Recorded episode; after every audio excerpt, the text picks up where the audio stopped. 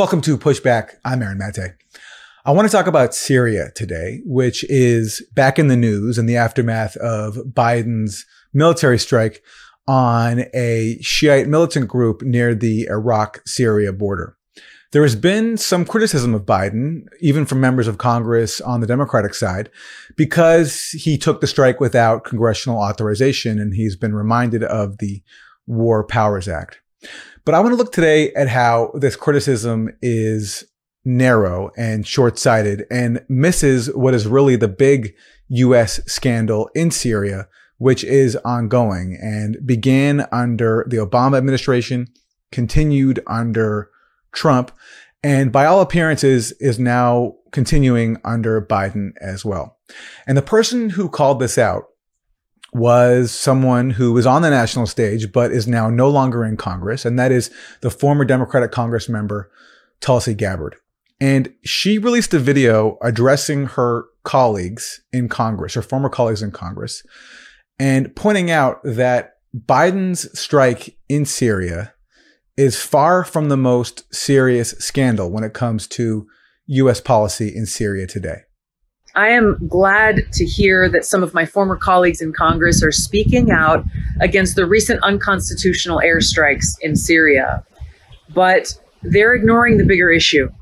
The regime change war the United States continues to wage in Syria using Al Qaeda, Al Nusra, HTS terrorists as our proxy ground force and who now occupy and control the city of Idlib, imposing Sharia law and cleansing the area of most Christians and religious minorities.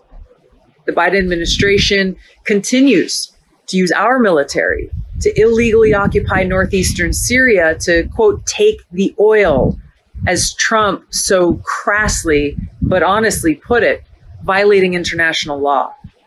A modern day siege of draconian embargo and sanctions similar to what the Saudi US alliance employed in Yemen, is causing death and suffering for millions of innocent Syrians, depriving them of things like food, medicine, clean water, energy, warmth, and making it impossible for the Syrian people to try to begin to rebuild their war torn country.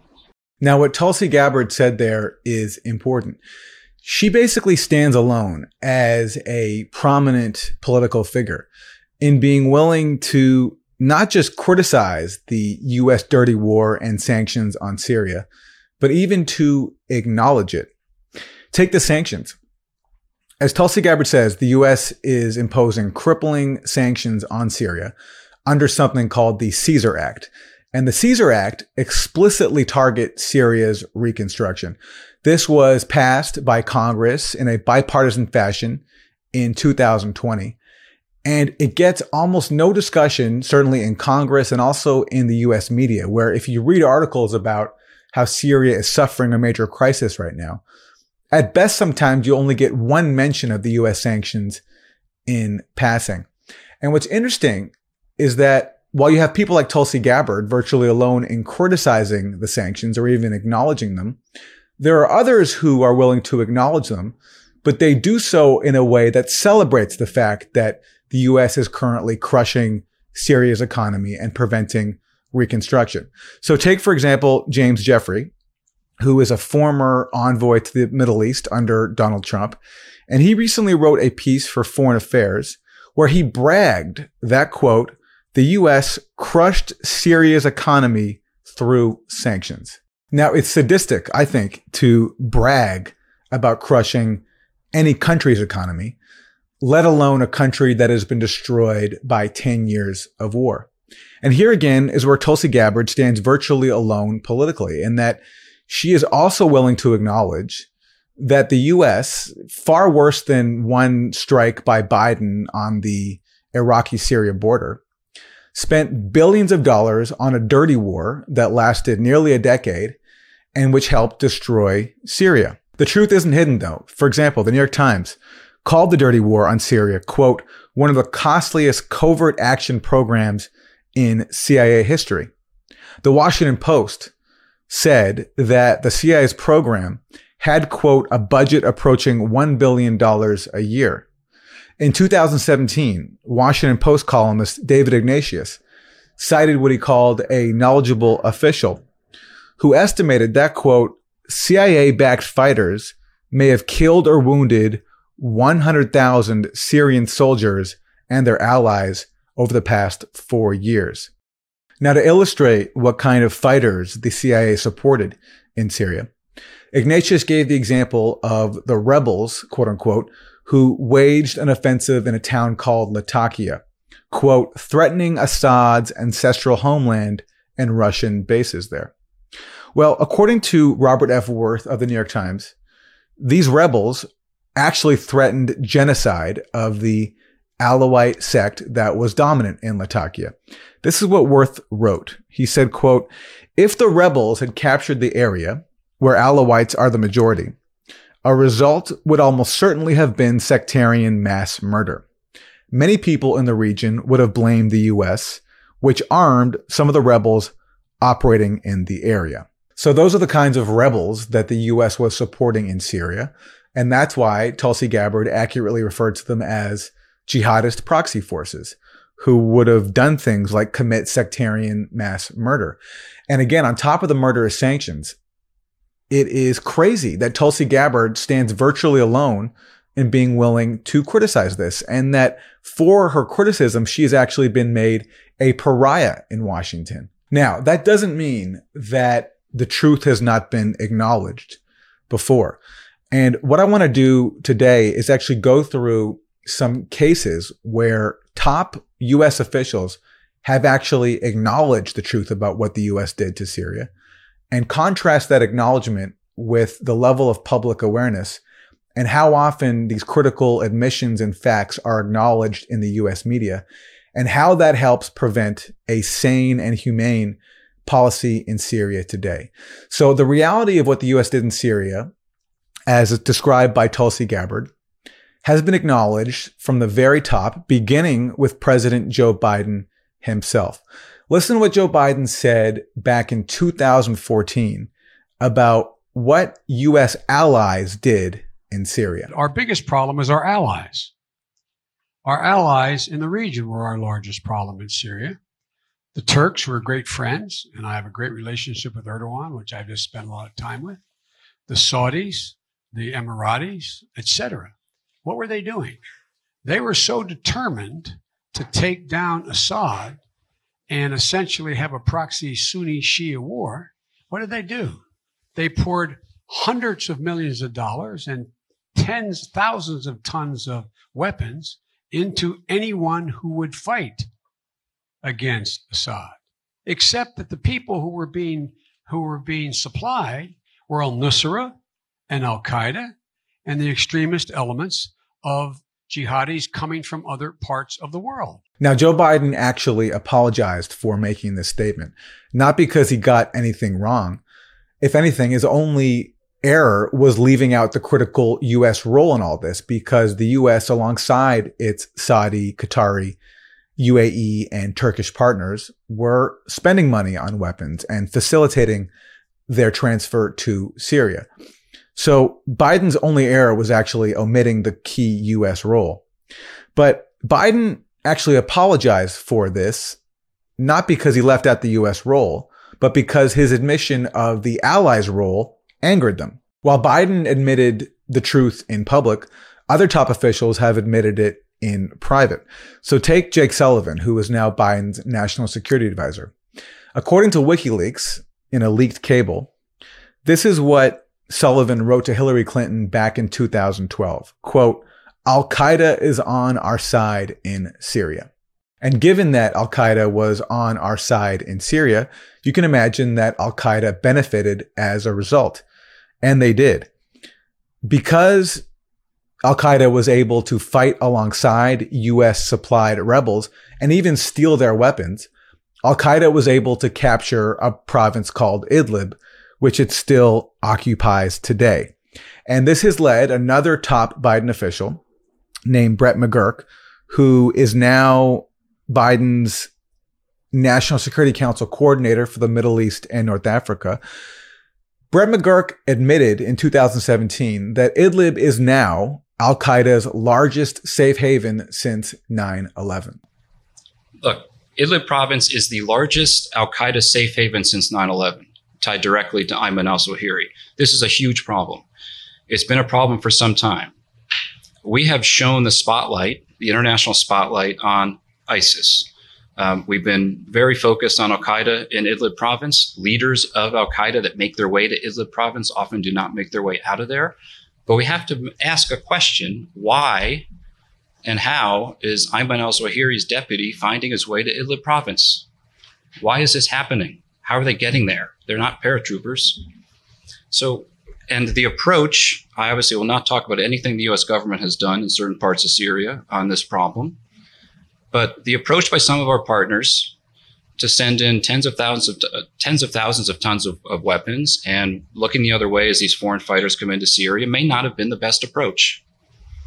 And uh, Al Qaeda has taken full advantage of it. And Idlib now is a huge problem. It is an Al Qaeda safe haven right on the border of Turkey. And by the way, it's not just Al Qaeda that has benefited from U.S. assistance. It's also ISIS, as is also openly acknowledged. Martin Dempsey, the chair of the Joint Chief of Staff under Obama, told Congress in 2014 that U.S. allies have directly funded ISIS. He was scolded for admitting that by Senator Lindsey Graham. Well, do you know any major Arab ally that embraces ISIL? I know major Arab allies who fund them. Yeah, but did they embrace that? They fund them because the Free Syrian Army couldn't fight Assad. They were trying to beat Assad. I think they realized the folly of their ways.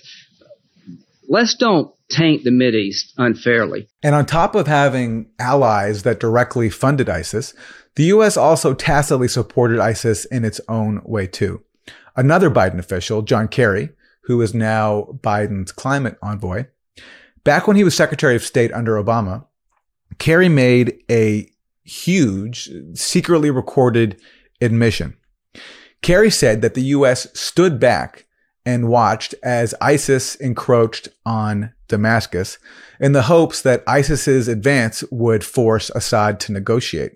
So, in short, the U.S. was willing to risk ISIS taking over Damascus if that could advance the U.S. regime change goals against Assad. And that's why Kerry said Russia actually intervened in Syria because he said Russia did not want an ISIS or Daesh government. The reason Russia came in is because ISIL was getting stronger. Daesh was threatening the possibility of going to Damascus and so forth.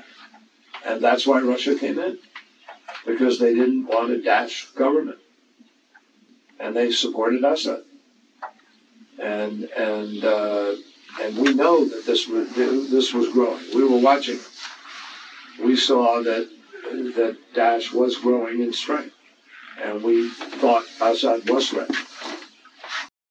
So all these admissions by top Biden officials help expose one of the biggest lies about the Obama administration, where many of them served. And that line that we often hear about Obama is that he did not do enough in Syria. He did not intervene enough. It's the exact opposite. As all these officials have laid out, Obama massively intervened in Syria, primarily through a covert giant CIA program and that has led to the chaos that Syria is still recovering from today. And it was so cynical that the US was willing to use Al Qaeda and ISIS to advance their goals of regime change. And this takes me to another Biden official named Rob Malley, who served under Obama and is now Biden's envoy to Iran in the hopes of possibly reviving the Iran nuclear deal, although whether Biden will do that is actually is unclear. But listen to what Rob Malley told me uh, in an interview we did back in 2018. Contrary to the dominant line that Obama didn't do enough in Syria, Malley told me that in fact the U.S. was a part of what fueled the war rather than stopping it. Once we threw in our lot and we became part of the regime change, by definition, even if we denied it, once we're supplying the, the, the armed opposition, which had only one goal, which was to topple, had one goal, which was to topple the regime. And once we were in bed with the Saudis, the Qataris, the Turks, who also had that goal. And their goal was not just, their goal was not and I don't want to I don't want to simplify too much, but their goal was not only to protect the Syrian people. In fact, as you said, a lot of their actions uh, uh, exacerbated the situation and led to more deaths. Their goal was to break the regime in order to break Iran's role in the uh, in Syria. Once we became part of that, then you're right. Then we were part of what fueled the uh, the conflict rather than stopped it. And so that is how the U.S. helped destroy Syria, as told entirely by Obama and Biden administration officials. And pretty much everything that Tulsi Gabbard criticized is what these officials have admitted to. The main difference is that for the most part, none of these officials seem to see anything wrong with destroying a country via a proxy war and then imposing murderous sanctions to prevent Syria from reconstructing. Now, it's worth stressing that Trump carried out this policy too. He imposed the Caesar sanctions that target Syria's reconstruction. And he openly admitted that the U.S. is staying in Syria to steal its oil. And then they say he left troops in Syria. You know what I did? I left troops to take the oil. I took the oil. The only troops I have are taking the oil. They're protecting the oil. I took well, over we're taking the oil. oil. We're not taking well, the oil. maybe You're, we will. Maybe we won't. They're I mean, protecting we, the facility. I don't know. Maybe we should take it, but we have the oil right now. The United States has the oil. And now Biden is continuing this by keeping U.S. troops in Syria. There are some reports that he's even fortified the U.S. military occupation there and also keeping these murderous sanctions in place. It's worth talking about what these sanctions have done to Syria. So now there are reports of long bread lines. The country is facing a massive economic crisis. Its currency is at a record low. And the UN Special Rapporteur on sanctions, Alena Douhan, recently put out a statement calling these US sanctions on Syria illegal and saying that they are imposing massive suffering on the Syrian people. Try to find a mention of her statement in US media across the board, even in adversarial sites like The Intercept and Democracy Now!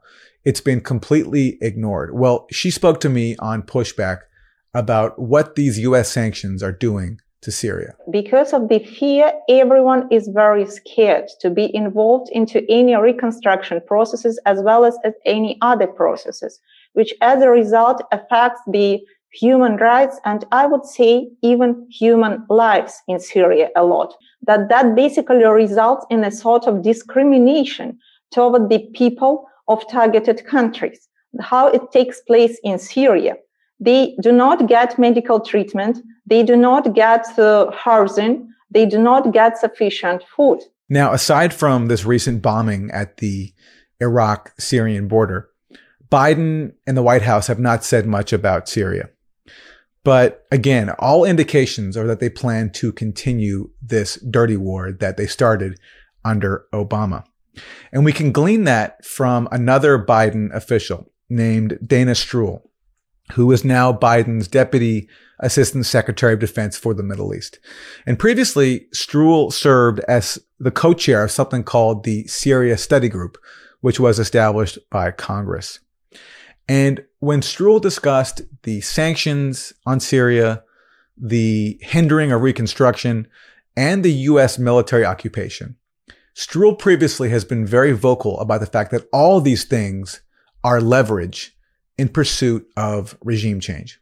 The reason the Syria Study Group talked about needing to re- retain a U.S. military presence in that one third of Syria was not only about completing the anti ISIS fight, it was about the broader leverage of that one third of Syria, which is the resource, resource rich part of Syria, which provided us leverage to influence the political outcome in Syria. So, similar to Trump, here is now a Biden official saying openly that the U.S. military occupation of Syria, where in the region where there is oil, is leverage and is being used for U.S. political goals. And it's not just oil that's in that northeast of Syria, that one third of Syria that the U.S. is occupying. It's also Syria's breadbasket. It's wheat, where Syria's food is produced for the rest of the country. And that one third of Syria is the resource rich, it's the economic powerhouse of Syria. So where the hydrocarbons are, which obviously is very much in the public debate here in Washington these days, as well as the agricultural powerhouse. So that's the U.S. leverage, according to Biden official Dana Stroul. occupying the third of Syria that has its oil and its wheat, and also, in her words, holding a card on reconstruction, preventing a war torn country from rebuilding. And there was some stabilization assistance in the part of Syria that was liberated from ISIS and controlled via the Syrian Democratic Forces in northern eastern Syria. The rest of Syria, though, is, is rubble. And what the Russians want and what Assad wants is economic reconstruction. Um, and that is something that the United States can basically hold a card on via the international financial institutions and our cooperation with the Europeans. So we argued that absent behavioral changes by the Assad regime, we should hold the line on preventing reconstruction aid and technical expertise from going back into Syria. So that is the reality of what the U.S. has done to Syria, as told by the Obama and Biden administration officials who have carried out the policy. And again, compare the mild criticism you got from some members of Congress that Biden did not consult with them or seek their approval for his strike on the Syrian Iraqi border with their resounding silence on all the crimes that came before it in this 10 year long dirty war and all the crimes that are continuing today with these US sanctions that are preventing the Syrian people from rebuilding. And it is very telling that the one person on the national political stage willing to criticize all this, Tulsi Gabbard, is the one who has been vilified for it, which we saw during the Democratic primary when Kamala Harris, who is now the vice president, accused Tulsi Gabbard of being an Assad apologist. I think that um, this coming from someone who has been an apologist for uh, an individual, Assad, who has murdered um, the people of his of his country to, like cockroaches. Um, she who has embraced and been an apologist for him in a way that she refuses to call him a war criminal. Um, I, I can only take what she says in her opinion so seriously. And so that really says it all. Tulsi Gabbard was saying for a long time many of the things that, as we saw, Biden and administration officials openly admitted to about Syria.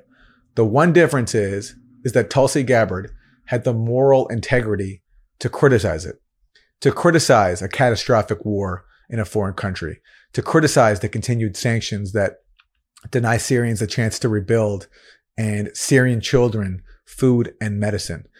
And until that changes, until Tulsi Gabbard's perspective on this no longer becomes the exception, but the rule. Until then, the continued rule under the Biden administration will be more suffering for the Syrian people after all the suffering and harm that, as Biden administration officials have openly admitted, they have already caused.